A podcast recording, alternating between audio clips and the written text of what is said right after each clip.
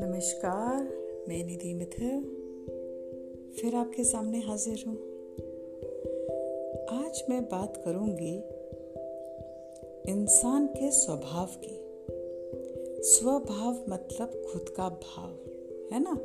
आपकी जो सोच है, आपका जो भाव होता है दूसरों के प्रति, खुद के प्रति तो हमेशा से ये सुनने में आता है कि इंसान का स्वभाव नहीं बदलता।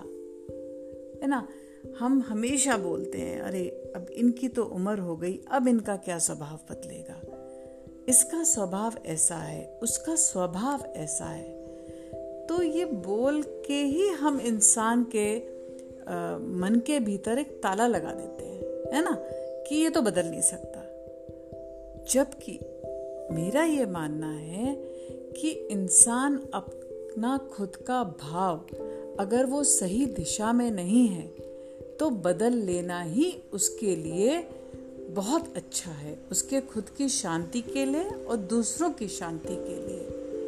क्योंकि कोई किसी किसी का भाव दूसरों को तकलीफ़ देता है, कष्ट पहुंचाता है और इंसान ये भूल जाता है कि वो दूसरों को तो कष्ट पहुँचा ही रहा है, पर सबसे ज़्यादा कष्ट स्वयं को पहुँचा रहा है, स्वयं की आत्मा को पहुँचा रहा है। तो इसलिए अगर आपको ऐसा लगता है, आपका कोई भी भाव सही दिशा में नहीं जा रहा या दूसरों को तकलीफ़ दे रहा है तो वो बदल लीजिए और अच्छे भाव रखिए।